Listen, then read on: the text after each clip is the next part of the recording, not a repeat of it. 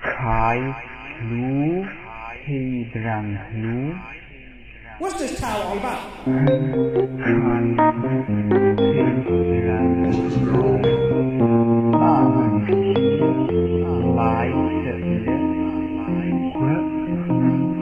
All about?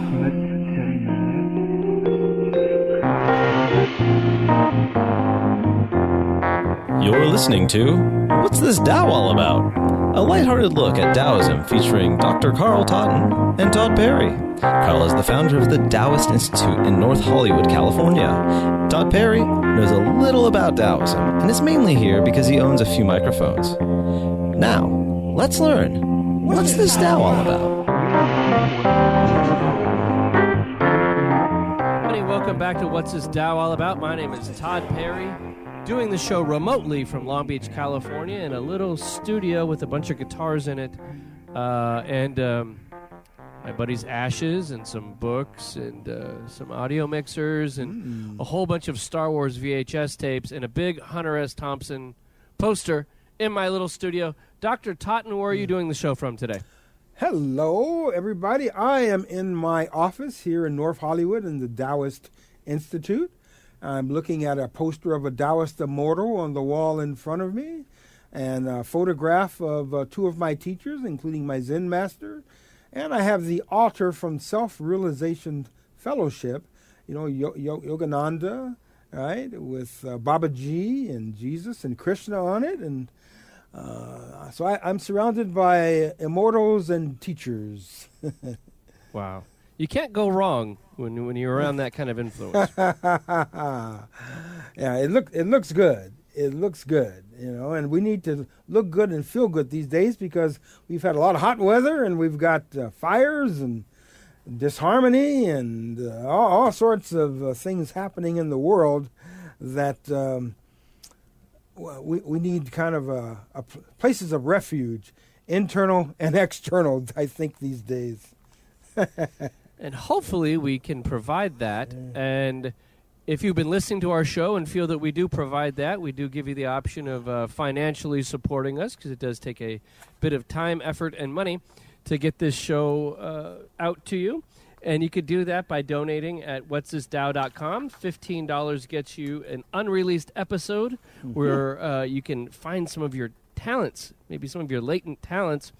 And then $35 gets you that and guided meditations by none only than Dr. Carl Totten, who will take you right into the sacred space of the heart, a place that you have never consciously visited before, and it's in your own body. S- So, on today's show, we're going to talk a little bit about the Taoist opinion on death. Uh, we've talked about this before, but I found some good new information on that uh, via the New York Times. I uh, we also have some listener mail, and uh, uh, some of the work on the Man of Tao by Chuang Tzu.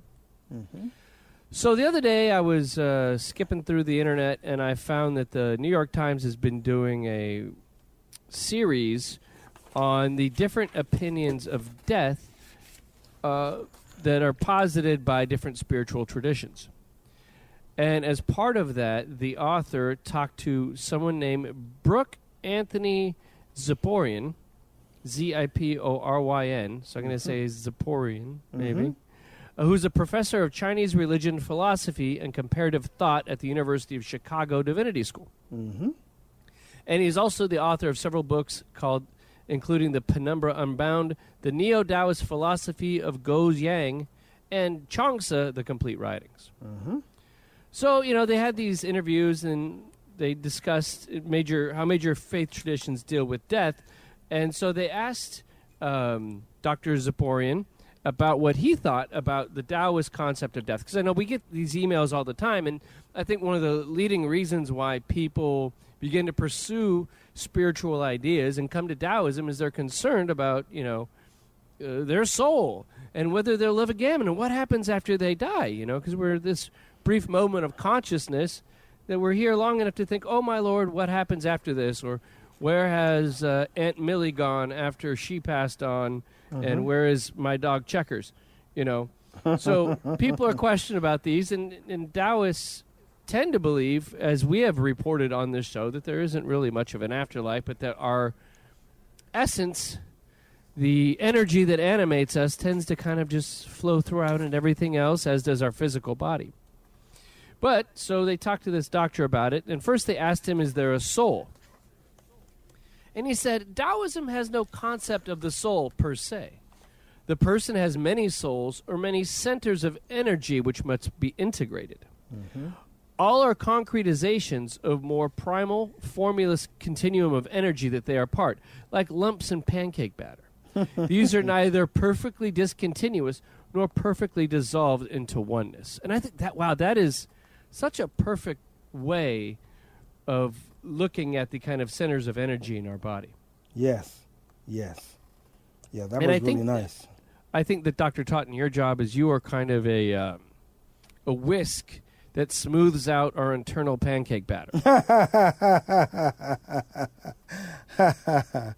you know the uh, the ancient Taoists. You know they talked about uh, you know the they they did talk about the kind of the soul and the spirit. You know. The, the, the what they called the the hun the H U N right Mhm. was kind of like the heavenly and more spiritual soul as opposed that leaves the body on death as distinguished from what they call the po the earthly and more material soul you know. And then these of course are multiple and have different uh, levels you know. And and so there uh, there, there was kind of a uh, one that was attached to the body and when the you know the body dies that dissolves uh, and then there but there's the spiritual one that is uh, immortal because energy cannot be destroyed right hmm you, you can't create it. You can't destroy it. It's eternal. You, you, it's kind of like the, the ultimate nature of the Tao itself, really. Yeah. you know, and so the Chinese had ways of parsing out, you know, each of these and kind of describing uh, the different aspects. You know, in my doctoral dissertation, uh, which was kind of based on a lot of this, uh, it, my my dissertation was on altered states of consciousness. Uh, uh, as coming from a Hindu and a Buddhist and a Taoist perspective, really. And you you talked about how some of these altered states of consciousness consciousness aren't necessarily positive and can have a negative psychological effect on us, something we don't normally associate with positive things like meditation. Yes, and, and and of course, since I was studying clinical psychology, and I was interested in meditation, you know, I did I. I wasn't, you know, I didn't think I, it was going to fly if I just talked about, oh, one, meditation is this wonderful thing, and you know, happy, happy, joy, joy, isn't everything right with the world? you know, and so Not the case. there, there, that wasn't going to fly with my uh, doctoral committee, and and so I had to to talk about what happens when someone is meditating and they lose it. You know, they have a psychotic episode, or a depressive episode, or an anxiety attack. How what can clinical psychology do to assist these people and to maybe uh, find? Are, are there some ways to anticipate? who that might happen to, and therefore might we be able to steer people in the right direction based on their personality characteristics as to what types of meditation is likely to be more helpful and healthy for them and what to steer away from. That was the subject of my doctoral dissertation. Um, and uh, I found out, I think, some really interesting things about that. Um, you know, people who are really unstable and feel anxious and don't get along with people very well and uh, aren't quite sure what they're doing half the time. You know, they're always uh, going to be looking for answers, right? you know, who Oh, yeah. who wants to walk around feeling that way all the time?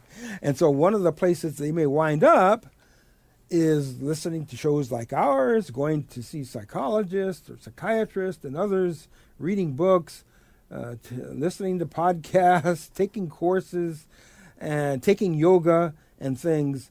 And depending on their personality, that might be the greatest thing that ever happened to them. But if they're more vulnerable and they start to get into certain types of meditation where you kind of let go of your ego controls and a person doesn't have a really integrated ego, then they can become overwhelmed with anxiety and they might even have a complete psychotic break. Okay? And so at the end of my dissertation, I, I produced three documents one for clinicians, you know, for therapists, for how to help those people, one for meditators, people who are thinking about going into meditation, helping them select the proper type of meditation, and one for meditation eh, or yoga teachers for dealing with students who are coming in and making sure that they teach the right thing to the right person. You know, I, am thinking I, I, need to get that book published too. Yet another, yeah. yet another. The good thing is it's already written. yeah, uh, yeah, that's that's the hard part. I have to just take out all the academic references and things in there because you know it's written for a doctoral committee, you know, at Pepperdine University, and so I have to make it more popularized. right. Yeah. Um, well, let, let, let's get back into our discussion of death. We don't want to get off the topic of death, Doctor Todd. Yeah, well, uh, you know, you know but, but see, the thing is that when people go into these states, they feel like they're dying. Oh. They, they actually feel like they're dying. And we know from people who are in high states of consciousness, who are able to integrate all of their experiences, they actually transcend the fear of death, which is one of the great states to arrive at in life. It's like when Peter Fonda turned to John Lennon and said, I know what it's like to be dead. and then uh, John Lennon wrote She Said about that. wow. So uh, the doctor here says that in the chunk. So basically, the the interviewer asks, "How does Taoism conceive of death?" And the doctor says, in the Chuang-Tzu, there's a story about death and a special friendship formed by humans in the face of it. Four fellows declared to each other, "Who can see nothingness in as his own head, life as his own spine, and death as his own backside. Who knows the single body formed by life, death, existence, and non existence? I will be his friend. So, Chuang is kind of saying that we should all be completely conscious of our impending death, where we existed kind of previously to being conscious, and where we are now mm-hmm. at all times. Mm-hmm. Mm-hmm. And so the doctor continues to say that we go from formless to form, this living human body, and then again to formlessness. Mm-hmm. But all three phases can constitute a single entity, ever transforming from one part to another death to life to death. Our existence when we're alive is only one part of it, the middle bit.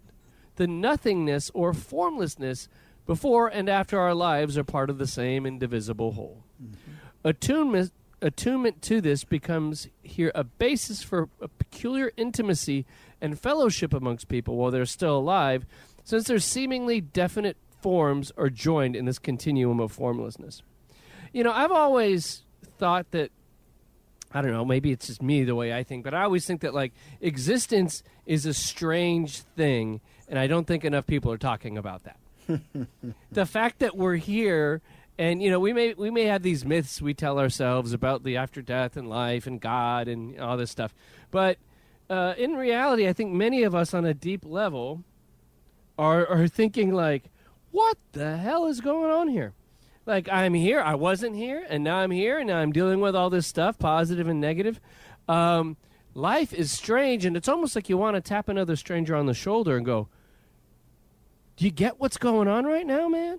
you know, life is uh, def- life is definitely strange. That is the most accurate thing you've ever said in your life, Todd. yeah, well, thank you. I was right for the first time ever on the show. But often I'm like, you know, we're almost kind of all in this illusion where we're going about our days, we're going about our jobs, we're going about raising kids, we're making podcasts, and every once in a while I have this moment of quiet, and I go, "This doesn't make sense, man." Like, th- what is happening here? I don't know why I'm here. I don't think there's a reason for it. Uh, I'm gonna go, but then I always come to the end part where I go, oh well, you know, while I'm here, I got to make the best of it and you know have a good time and be good to other people and ho- you know hopefully, hopefully do that, and then you know have an extra scoop of ice cream because you know may not tomorrow I may not be able to have that. You know, live in the moment.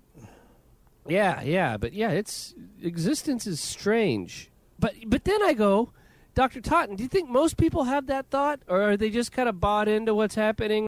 Most people, I think, don't really think about it unless and until something happens and they have to think about it.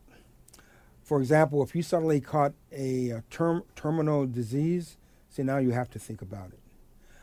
All of us know people who we loved who have died, and we might have thought about it then. Uh, but then, what is what do we try to do as quickly as possible after We try someone move on, dies? Yeah. Well, we, we, we try to be like the Hindus, where we go back into that state of Maya about death, you know, um, to forget about it and not consider it. You're right. We want we want to move on, right? Move on, right? Uh, huh. So what what is the quote appropriate response to death and dying? Uh, and dying. Uh, now the ancient Taoists said what? What is the movement of the Tao? Uh, the movement is returning. Returning, returning to what? The source, The source. Aha. What was the source? uh, where whence everything came from. And the source was the void. Right? Mhm. Is the void empty? Can it, can something come from nothing? No. Can it or can it? Well, uh, well, thing, well, you- hey, hey, this is a question out of my pay grade, Dr. Totten. Okay, you're the expert here. I'm the guy who makes jokes and writes the show prep, okay? no, the, no. The, the person who thinks they're the expert is the one who's really in trouble. so I don't claim that. I'm just an observer, a conscious observer, uh, asking questions and making observations. I know better than to call myself an expert. I called you an expert. I think that, and you can't change my mind. Ah, but but this is the ultimate dilemma, right? All the great philosophers, east to west, pondered this dilemma, this dilemma, th- these questions about life and death, and awareness of life and death, and mean, and and then of course, what's the meaning of it all? Because as human beings, we're what meaning-seeking organisms, Beings, yeah. beings, you know. So, and is there an answer? Well, you know, it was like when we were talking about the last show how Zen Master Hoon, your spiritual teacher, when you tried to approach him about anything having to do with meaning or putting together a narrative of life, he he didn't laugh at it, but I mean, he just he just he disregarded it. Mm-hmm. Mm-hmm. And, and part of that is because he's so aware of who he is, where he's been, and where he's going. Three questions, by the way, that I tell every one of my clients that they're going to have to d- grapple with if they're seeing me. uh, he's so aware of that, he's at peace. He's Yeah. absolutely at peace because he's living the only place where we can live, present moment, moment by moment, all the time. And that's very difficult for the average person to do because the average person is stuck either stuck in the past or dreaming about the future and bemoaning either what happened in the past because they were traumatized or didn't have what they needed and anxious about the future because they're worried about what's going to happen. And right now, of course, looking at the state of the world, you've got a whole world where people are worried about what's going to happen and with the way things are going. And we're being kind of forced to live in the present moment in a very uh, quarantined way. And so I think that a lot of issues are bubbling up to the surface that people are having to deal with, and we're unprepared. We're very unprepared. Uh, there was one final note that the doctor made talking about uh, Chuang Tzu and his opinion on death. Uh, basically, he was talking about the lighthearted approach and how you know we all have to face death at certain point, and how Chuang Tzu kind of found humor in it, and humor in the fact that our different uh, essences will, uh, you know, make their way across the universe, as uh, to quote John Lennon again and he says, you know, in the story about the four fellows facing death, one of them suddenly falls ill and faces imminent death. Mm-hmm. He muses contentedly that after he dies, he will continue to be transformed by whatever creates things, even and his body and mind break apart. His left arm, perhaps, will turn into a rooster. His right arm, perhaps, into a crossbow pellet. His buttocks into a pair of wheels. His spirit into a horse. How marvelous will that be, he muses, announcing the dawn as announcing the dawn as a rooster, hunting down game as a pellet, riding along as a horse and carriage. so that's you know it's beautiful. It's that uh, understanding that we are permanent, and who knows what magical life forms we will kind of become part of, and on a bigger level, when we talk about Taoism, we often talk about this just entirety of existence and how everything is interconnected. So, if everything is interconnected, the energy that animates us, our physical bodies, then is there even really such a thing as life or death? That's a good question. There obviously is such a thing as life because we're here manifesting it. And we all have witnessed the end, at least what appeared to be the end of life. We've seen, uh, you know, things being, you know, uh, vegetation, right? We've seen trees grow leaves and fruit, and then the leaves wither and fall off and die, and the fruit fall off and uh, rot on the ground and disappear, right? Now, in nature, what happens when the fruit falls off and disappears and things get mulched down into the earth? They smell. Um, yeah, yeah. They, they get mulched down, and they just become part of the lawn. They help fertilize everything. And that leads to what? Greater growth. New life, right? Yeah. Yeah. You know, uh, you know uh, what what happens when you uh, yeah fer- fertilize uh, the the ground or, a field, right? hmm You know, you put waste in a field, something that is essentially has exhausted its um, life, um, and yet it provides the nurturance for new life.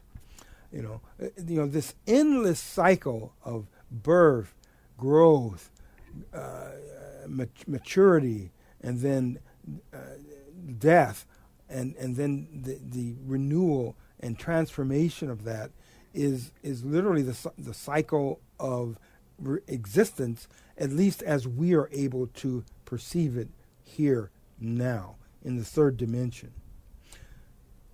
Part of our problem is that what I just said.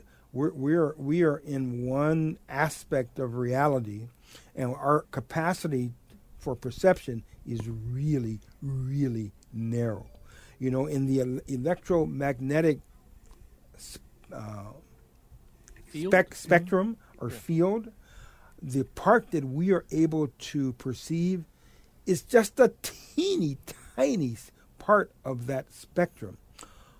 All the rest that's outside of that, we have very little to no clue about what that's like at all. I think one of the things that happens as we go deeper into meditation is that our capacity to experience that domain, that dimension, begins to expand and we get glimpses of it.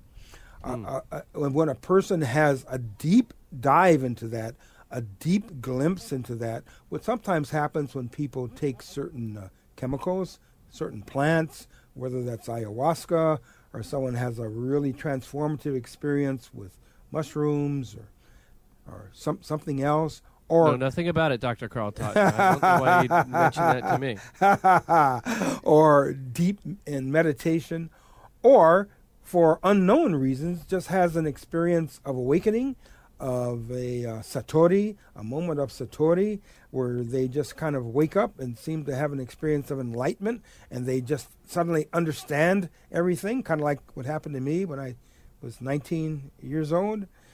or the Buddha. or the Buddha, right? The Buddha means what? The awakened one, right? Mhm. It's, a, it's a man who woke up, and uh, I- one I I deeply believe that we're all on this little rock, this pale blue dot, to awaken. this is our mission. Your mission, should you decide to accept it, is to awaken to your true nature. That is your mission in life. You hear that, listeners? That's your job. If you didn't know that you had a job or you were searching for one, that's as good as any, isn't it? Your mission, should you decide to accept it. And dang it, we're both here having this conversation because unfortunately we decided to accept we it. We decided to accept it. Yeah, lucky us. I guess we're lucky. but but that, but then but then we're condemned to ponder these questions. day in and day out. You know, in, in in Taoism, they often talk about how you know the, the, the true man of Tao has forgotten the Tao, and he just moved on with his life. you know. And I kind of wonder. You know, will there be that moment? It's like, sorry, Dr. Carl, we're not recording our conversations anymore. I've decided to forget all of this. We've let it all go. That's right. We're going to return to the great Tao and, and return to the source. That's right. One day we won't be here, and this won't be a show. Actually, one of one of my one of my my, my two I have I, I have a few spiritual teachers right now, and uh, one of them who I'm also looking at uh, right next to uh, the picture of the Zen master is a man named uh, Drunvalo Melchizedek. He's the, Ooh. the head of the School of Remembering. And I'm a certified teacher in that school of the Awakening the Illuminated Heart. And Oh, we've been talking about that heart meditation where we go into the sacred space of the heart. Well, I've been this man's student for like 20 years, and I, so I learned this essentially from him. And uh, he told he he had a, uh, a Zoom call a few weeks ago with uh, his certified teachers around the world, and uh, he told us that he's finishing his uh, you know he has a series of books on uh, the ancient secret of the flower of life, kind of the sacred geometry that kind of explains the sacred geometry Oh, wow. that kind of explains all of this. And he's and volume three has been on hold now for like five years, and he said that he's almost done with volume three. It should be out this year, and then he has one more conceptualized volume four, where he takes it kind of to to out into space, kind of into the, the next level, and how the energy of space is connected to the energy of the human soul.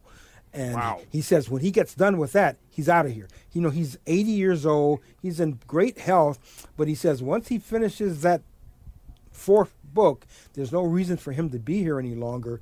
So he says, don't be surprised if he leaves his body and lets go, because he says all the action is up on the higher dimensional levels, up in the fifth and sixth dimension. He says it's a big party going on up there, and uh, he, he he can hardly wait to get there. So Wow. he says, "I'm out of here, you know, pretty soon. Don't be don't don't be don't be shocked."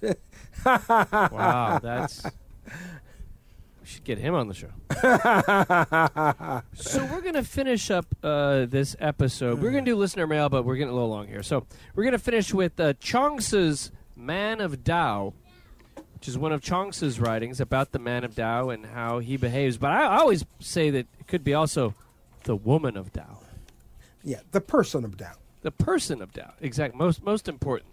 But you know, it was a little different. It was less PC in Chuang Tzu's day. E- even though uh, many people have commented that Taoism as a perspective uh, is actually ver- very much aligned with that you know, yin, that kind of the more uh, receptive attitude, what some have called uh, you know more feminine, right? The, that, that's actually kind of the overarching kind of field that the Tao is contained, uh, that kind of expresses m- much of uh, the Taoist uh, concepts and principles. Yeah, as they always, uh, as Lao Tzu said, know the masculine but keep to the feminine. Keep to the feminine. Yes. Yes. So, Dr. Totten, would you like to read The Man of Tao by Chuang Tzu, translated by Sam Hamill and J.P. Seaton? Well, let's see. Do I have it somewhere? Oh, did I give it to you? I, I, well, I can Where is it? Do I have it? it. Uh, it's, it should be in the show prep. It's okay, I'll read it. oh, wait. Let me see. I've got several pieces of paper here in front of me. I know, yeah, same here. okay. Yeah, I do have it. I do have it. I just had to find out where where I was. Where am I? here, here in the Great Tao. What what island of the Great Tao am I inhabiting today? so, Chuang Tzu's Man of Tao. The man in whom Tao acts without impediment harms no other being. By his actions, by harms no other beings by his actions. yet he does not know himself to be kind, to be gentle. The man in whom Tao acts without impediment does not bother with his own interests and does not despise others who do. He does not struggle to make money. He does not make a virtue of poverty. He goes his way without relying on others, and does not pride himself on walking alone. While he does not follow the crowd, he won't complain of those who do. Rank and reward make no appeal to him. Disgrace and shame do not deter him. He is not always looking for right and wrong, always deciding yes or no. The ancients said, therefore, the man of Tao remains unknown. Perfect virtue produces nothing. No self is true self, and the greatest man is nobody. Mm. The greatest man is nobody. I love it. Isn't that fabulous? Yes. You know, here, you know, Chuang Tzu is reminding us, among other things, to let go of the ego, not needing to hold oneself out as anything special, not even as kind or gentle. You know, he, he is to- tolerant and accepts others as they are and does not eat, make poverty a virtue. like, Yeah. look how poor I am. Aren't I great? Yeah. You know, it's it's like having a false sense of humility, right? To Yeah. to conceal one's arrogance. Yes. You know, letting go of pride by not identifying with the ego, but but instead by returning to zero or no thing, no self, as the greatest man is nobody. Yeah. You know, this level of non-attachment is very Buddhist in many respects. hmm Also, you know, letting go of even the need to let go by simply going with the flow and allowing things to move naturally and trusting in the innate wisdom of the Tao. You know, this is the greatest person is nobody. You know, I think w- in the beginning of it, it says, you know, the man whom Tao acts without impediment harms no other being by his actions and does not know himself to be kind or gentle. And it's like when Lao Tzu says that kind of manners came out of the lack of Tao. Yes. Because people weren't act, acting in natural accordance in which they would have been mannerly and treated each other well, that disconnect meant that we had to create manners. mm-hmm. Um, the fact that you know you have to sit and you have your fork, this type of fork here, this fork here, napkin here when you're sitting down, is more of not uh, more of a reflection of trying to create order because allowing people to be themselves wasn't working out, or people didn't have faith in the natural ways of other people. Right, right. Yeah, Uh, they, they, they weren't schooled in the way of the Tao. And so they created disharmony, and then people had to create rules and structure and, um, you know, right relationships and all of that in order to try to avoid uh, uh, chaos. And, and here it's like the man of Tao, woman, the person of Tao, is not somebody who um, is self righteous about their kind of higher moral being. You know what I'm saying? He's, he's not he's not patting himself on the back, going, "Oh, you're so gentle." It's like that man we mentioned, right? The, the, the, the billionaire who gave away $8 billion and didn't tell anybody. Yeah, yeah. And and also, uh, let's see here. And also, you know, he does he he goes his way without relying on others. It does not pride himself on walking alone. You know, there's a lot of people out there that they take a lot of pride in the, they're like, I'm my own man, and you know, rugged individualism, and they use it as a sense of pride and to lord over other people. They use, In fact, they use it as a club uh, to uh, attack people, you know, who don't who aren't as ambitious as they are, or who's or who's or in whom life's circumstances has put them in a more um, vulnerable position. They have Yeah. they have very little tolerance or respect for people in that uh, state. Yeah, people have just put their energies towards different ends. Mm-hmm.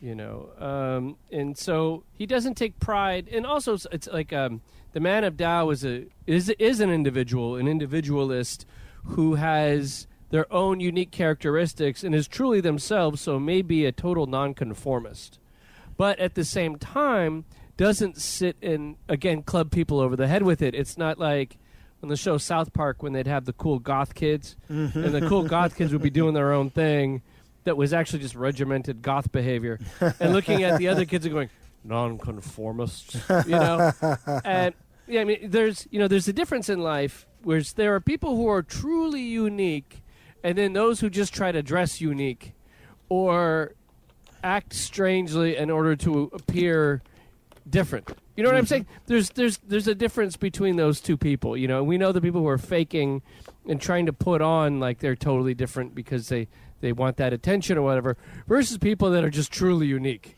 You right, know, right? Some people are just trying to look cool. yeah, exactly, exactly. Um, yeah, so I, you know, this is this is a great little piece. Um, yeah, okay, I'm done with my notes here. Yeah, you know, uh, yeah, uh, yeah. Ch- Chuang Tzu is great because the way he frames things, he uh, kind of in sharp relief, you know, which I think allows us to uh, hold on to and differentiate some of these ideas about the Tao uh, with more clarity. And yeah. I think that was kind of the great gift of Chuang-Tzu. You know, the clarity that he uh, brought to the teachings, I think, is really special.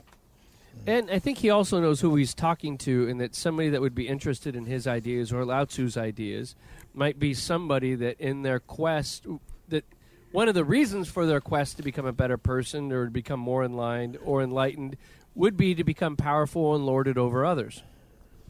And so it's kind of knowing your audience in that way that they speak, say, hey, look, these are powerful ideas, but they require responsibility, and for you to kind of keep keep them under your hat.